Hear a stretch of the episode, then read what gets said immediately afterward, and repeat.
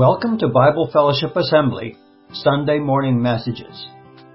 My name is Ted Bendel, and today I have the privilege of continuing the series of messages on the miracles of Jesus, today looking at the stilling of the storm. Let's get started.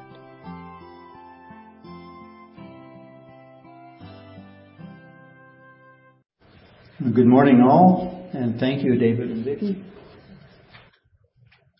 If you would uh, turn with me to Mark's Gospel, chapter 4. The passage of particular focus this morning is just the last paragraph, beginning at verse 35. But before we read, let's pray. Father, we come to you, we come to your word. And we ask, Lord, that you would speak to us, that you would draw us close and, and Father, that you would uh, so work in us by your Spirit, that we might grasp um, the ideas and the reality of what you want to speak to us, and what you want us to hear, and what you want us to, how you want us to respond. We thank you, Father, for the privilege of your word and uh, give you the praise and the honor in the precious name of Jesus. Amen. Mark chapter 4 and verse 35. On that day when evening had come, he said to them, Let us go across to the other side. And leaving the crowd, they took him with them in the boat, just as he was, and other boats were with them. A great windstorm arose, and the waves were breaking into the boat so that the boat was already filling. But he was in the stern, asleep on the cushion. And they woke him and said to him, Teacher, do you not care that we are perishing? And he awoke and rebuked the wind and said to the sea, Peace, be still. And the wind ceased and there was a great calm. He said to them, Why are you so afraid? Have you still no faith? And they were filled with great fear and said to one another, Who then is this that even the wind and the sea obey him?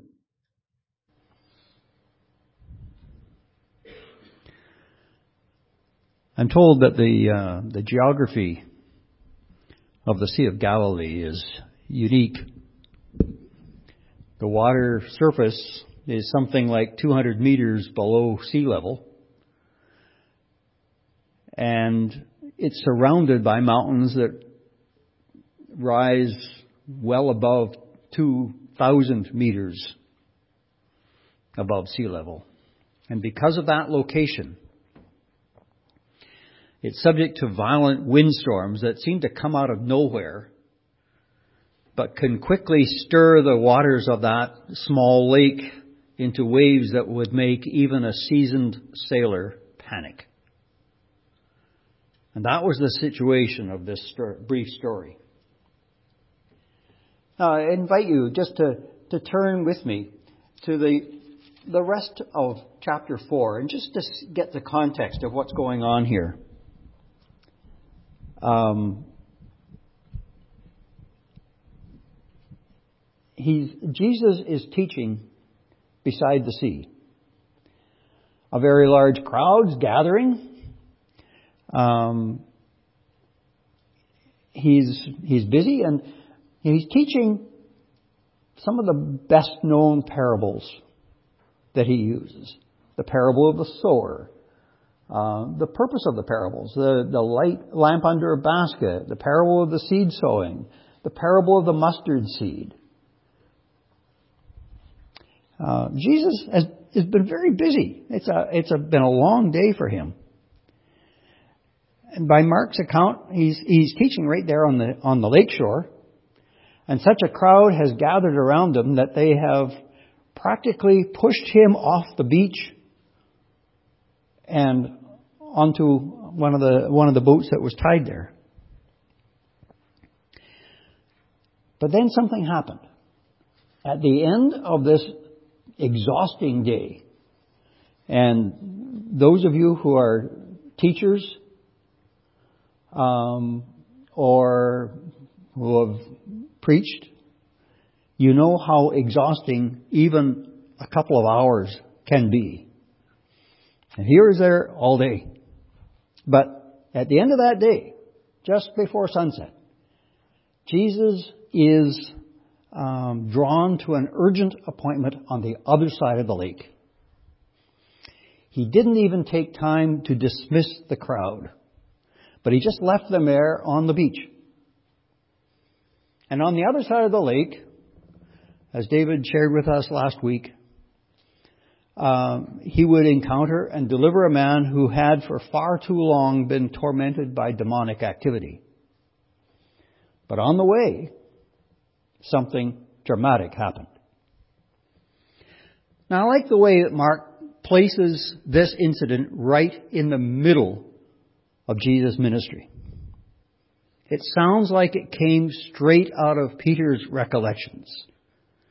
Even that incidental but otherwise unimportant detail that there were other boats with them suggests that Mark got it straight from Peter that it was not a tale that had been repeated and repeated and repeated before Mark finally heard it. Maybe Mark got it from Peter's personal journal, or it occurs to me just possibly Mark himself was there that day. But there's another thing that, that makes this sound very personal. In most places, Mark is typically very brief in his description of what happened. He gives us just the facts. But here, Mark is much more expansive than either Matthew or Luke. Matthew and Luke just give us um, abbreviated versions of this story. So clearly, this was an important event for Peter and for Mark. So let's go back at it and take a look at it slowly. Verse 35. On that day, when evening had come, he said to them, Let's go across to the other side. And leaving the crowd, they took with him, they took him with them in the boat, just as he was, and other boats were with him. As we look at the event, remember that Peter and several of the other early disciples, John, Andrew, and James for sure, were experienced sailors and fishermen. They knew this lake well. They had sailed and fished it for quite a number of years. But there was trouble and a test coming. Verse 37 a great windstorm arose, and the waves were breaking into the boat so that the boat was already filling. But he was in the stern, asleep on the cushion. Now you can imagine this boat was not uh, experiencing a gentle rocking motion that would have put him to sleep. This would have been quite violent so that the exhausted Jesus would have been thrown around a fair bit. But still, he slept through it. And to the ancient Jewish mind, the sea, and especially a storm at sea, represented the forces of chaos and evil. Those forces that were trying to undo God's good creation.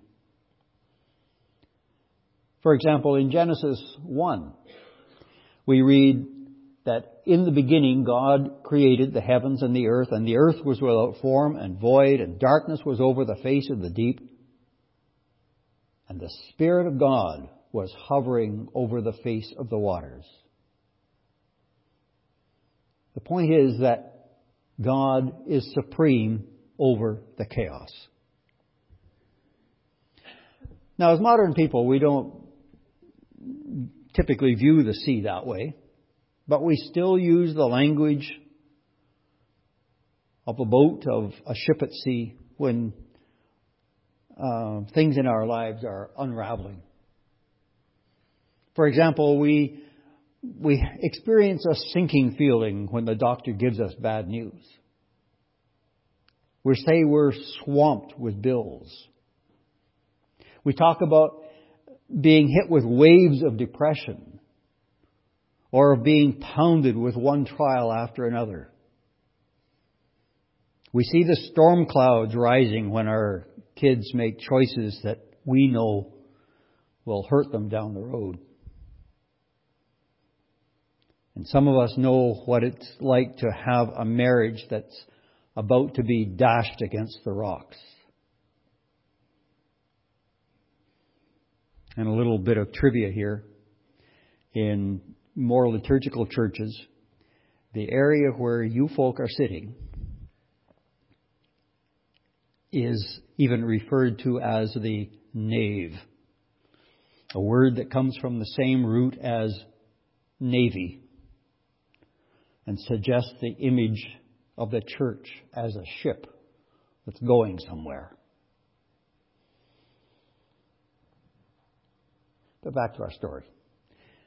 I find myself wondering what would have happened if these sailor disciples had done nothing more. If they had simply worked their sailing craft and expected that God would somehow come through. I mean, after all, since Jesus is God become a human, he could not have drowned. After all, he had a mission to accomplish that would not be fulfilled by his drowning in the lake. And we know that in his love for these men, he would have seen to their deliverance. Hmm, just a wonder, I wonder if. But we'll never know what might have happened because these seasoned sailors were terrified. And they woke him and said to him, Teacher, do you not care that we are perishing? Many commentators take exception to the disciples treating Jesus this way. And in fact, but in fact, the, the disciples are standing in the long line of Old Testament tradition of lament.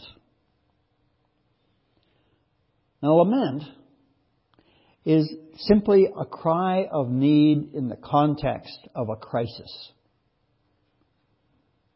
And in this sense, lament is always directed to someone that we believe has the power to do something about the situation. One of the uh, grief share speakers noted that when we are unhappy with, for example, a purchase that we make, we lament and we ask to see the manager because we believe that the manager has the power to address the situation.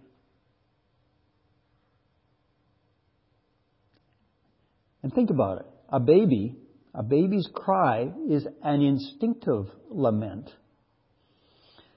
And the baby quickly learns that if they cry long enough, someone will show up to address the situation. They'll do what's necessary.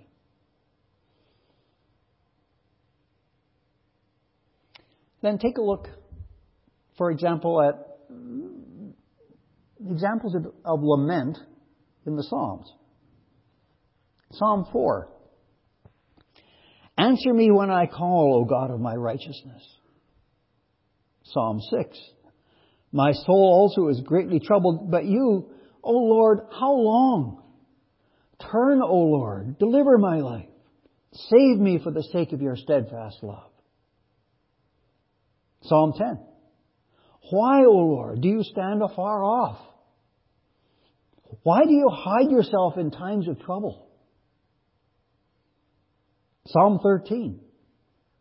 How long, O Lord, Will you forget me forever? How long will you hide your face from me? How long must I take counsel in my soul and have sorrow in my heart, my heart all the day? How long shall my enemy be exalted over me? Now, I could pile up the quotations, but you get the picture. And the writings of Job and of Jeremiah also contain moving examples of lament. I mean, Jeremiah penned a whole book of lamentations. But the point is that God does not frown on uh, such honest expressions of emotional distress. In fact, He encourages us to use lament ourselves. And how many of us, without even knowing the term, have used lament in our own prayer? Not the carefully polished prayer of Sunday morning or of the prayer meeting, but the prayer of anguish and distress. Like, oh God, why don't you do something for them? Or even the shorter, God, help me. But even in our expressions of lament, there's a wrong way and a right way to put it.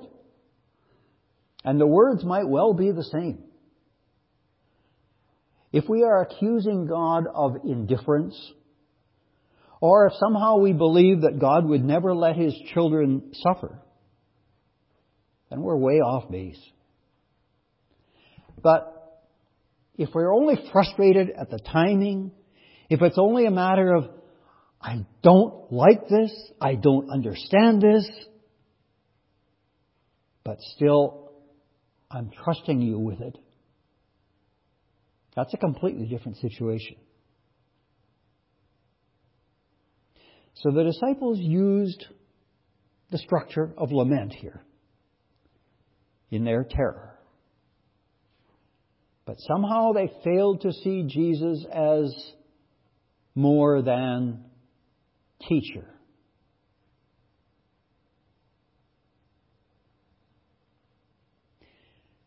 Verse 39. He awoke and rebuked the wind and said to the sea, Peace, be still. And the wind ceased, and there was a great calm. Jesus says just two things peace and be still. When he says, peace, he's talking to the wind. And I think to the disciples as well. When he says, be still, he's talking to the waves. Again, you know, think about this situation. It's one thing for the wind to die down. But perhaps even more astounding is the, that the sea became completely calm. If you've ever spent any time around a large body of water, like Lake Superior or an ocean, you know that even when the winds stop and the storm ends, the waves keep pounding for hours. And yet Jesus caused the sea to be as smooth as glass immediately.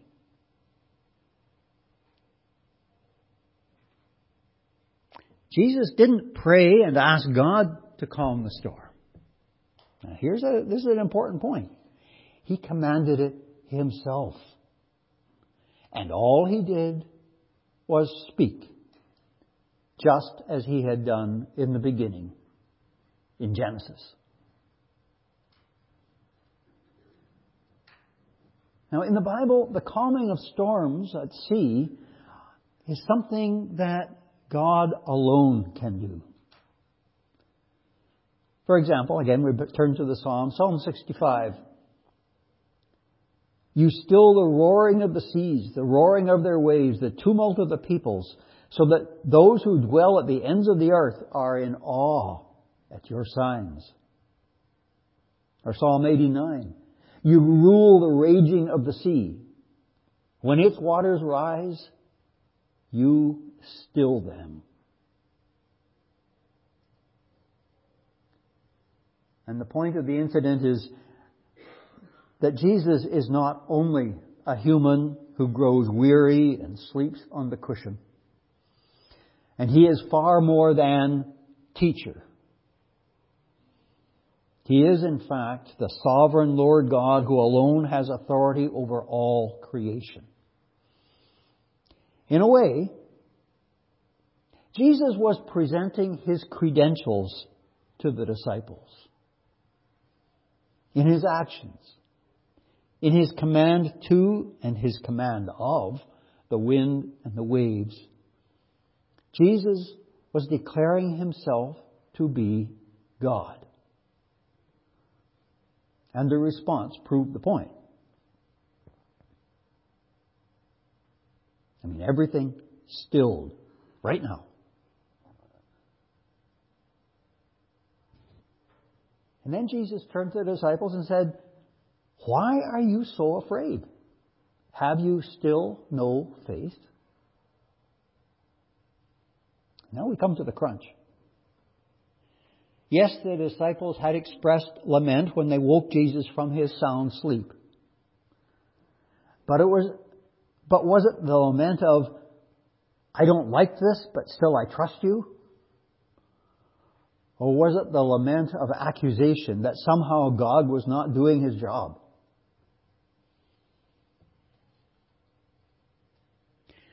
There's a couple of things to notice here. Just notice how Jesus responded.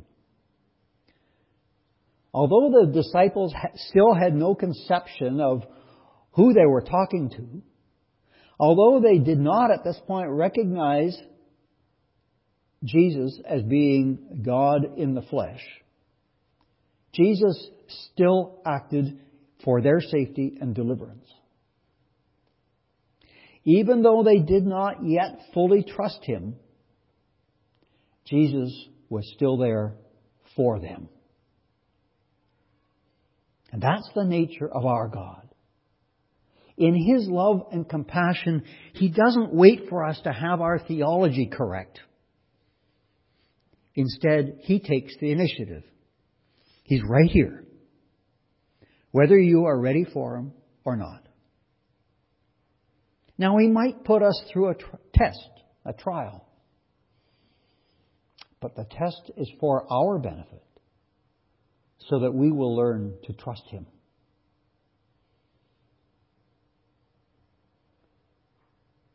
And how did the disciples respond? They were terrified before. But now, Mark says, they were filled with great fear and said to one another, Who then is this that even the wind and the sea obey him? They'd been panic stricken, in the middle of the storm. But now they were filled with great fear. They were awe stricken. Somehow they knew, although they, they couldn't yet put it into words, they somehow knew that they had, they were face to face with the living God. And they still lived. The disciples asked one very important question. Who then is this that even the wind and the sea obey him.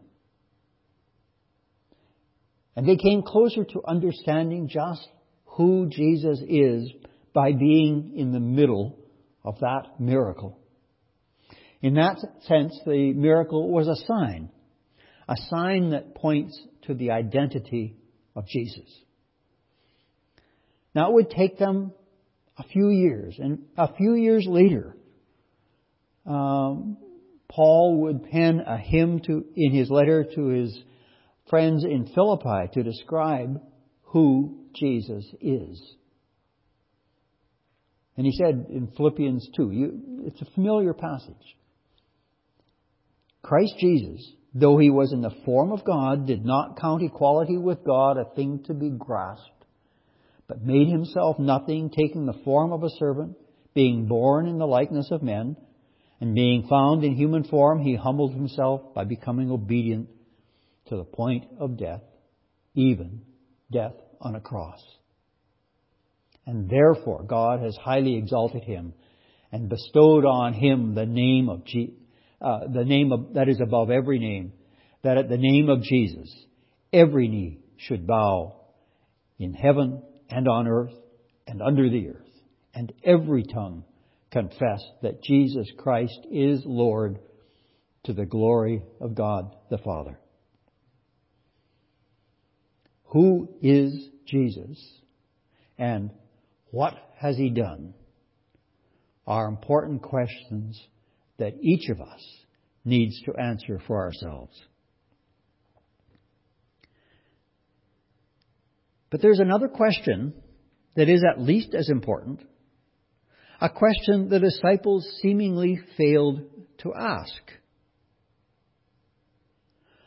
Who is this that even the raging, life-threatening circumstances do not affect his sleep? Now, really, there are two miracles here. The most obvious is Jesus' calming of the storm.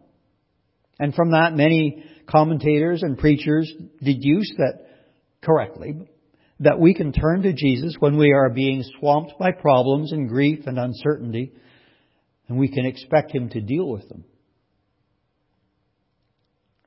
That happens. Have you been going through storms in your life?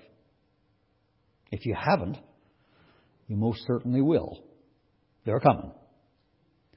But Jesus can calm any storm by his command. Quiet. Be still. The storm is something that we have no or very limited control over. We might feel helpless or powerless or afraid in the middle of it. Could be a health issue or death in the family or a job or financial crisis, a relationship problem, a loved one's dire circumstance, a difficult exam, whatever. Serious temptation. It's easy and natural to be shaken by difficult or challenging or seemingly impossible situations and circumstances.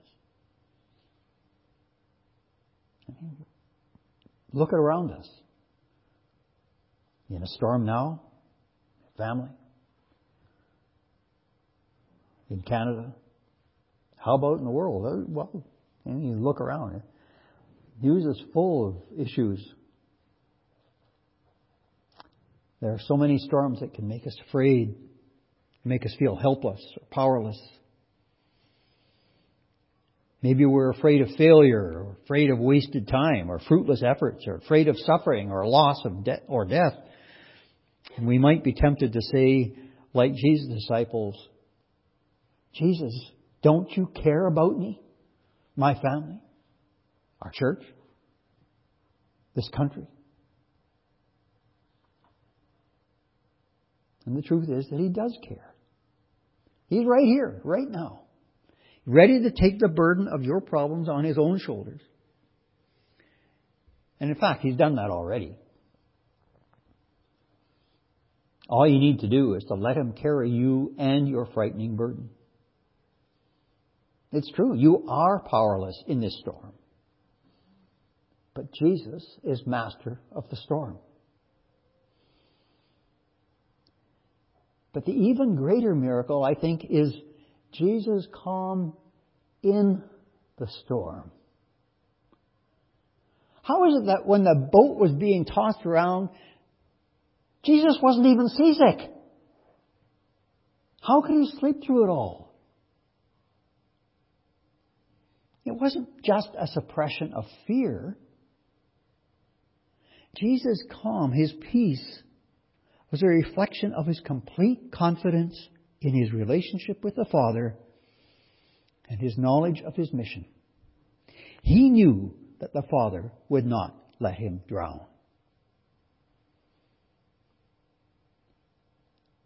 Quite a number of years ago now, a fierce storm broke over the Bendel household. And I was unprepared for it and powerless in it. But a day or two into that storm, a dear saint, Peggy's brother, reminded me of a scripture that became our secure anchor. Isaiah 26 and verse 3 and 4. You keep him in perfect peace whose mind is stayed on you because he trusts in you. Trust in the Lord forever, for the Lord God is an everlasting rock. In the middle of that storm, we were kept safe, not by anything we brought into the situation, but by the peace of God Himself. Without knowing or even being sure which direction was up at times. Without resources to shelter or feed or clothe our boys. The Lord God was indeed our stay. His resources flowed through many of your hands to meet our needs and eventually to bring us to fellowship here. Now, the storm wasn't over in a day. And I don't know of any specific instance during the storm when Jesus spoke to the storm, Peace, be still. But His peace was and continues to be our daily experience. And that remarkable peace is available to every one of you as well. All God asks is that we be honest with Him and with ourselves. Are you feeling powerless, hopeless, or, to use another nautical term, way beyond your depth? Then tell Him how you're feeling. But remember, He is not some sort of genie in a bottle. To know His peace in the storm or His calming of the storm, we need to surrender to Him. Honestly, give Him your life. Give Him all your hopes and desires, all your sin, all your failure. And He'll take care of it all. And then ask Him for His peace. He's promised it to you. Ask this God who loves you so much, who even sent His Son, the Lord Jesus, to rescue and redeem you Ask Him for the peace to allow Him to work in you and around you and through you for your good and His glory.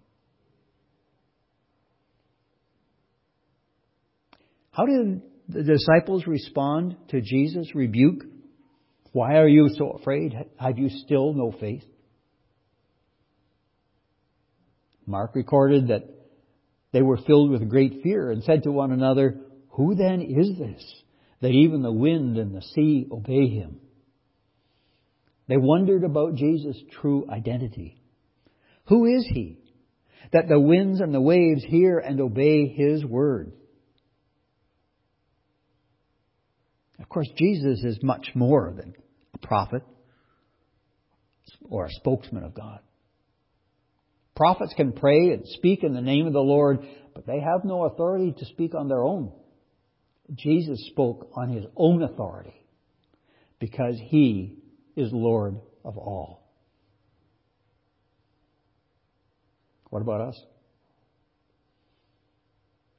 The name of Jesus is our defense, our confidence, our joy, our hope, our victory, our salvation, our story, our song, our blessed assurance. Jesus is our Savior and Lord. If we are in Him, if He is holding us, there's no room for fear. Because there's victory in Jesus. There is peace in Jesus. There is salvation in Jesus alone. So we bring our praise and our thanks to the Lord Jesus Christ, who calms our storms and fears by his words of grace and truth. Why are you so afraid? Have you still no faith? Peace. Be still. Lord, we just uh, are blessed to be able to hear those words in our ears today. Peace, be still. And so as we have had this time to look at these events and see your authority over the winds and the waves and over all our life situations, we uh, are grateful that you are here with us, that we can rest in you and that you have given us your uh, your peace. And we pray that we might share that abroad. In Jesus' name, amen. Thank you for listening. Come back next week for the next Sunday morning message from Bible Fellowship Assembly.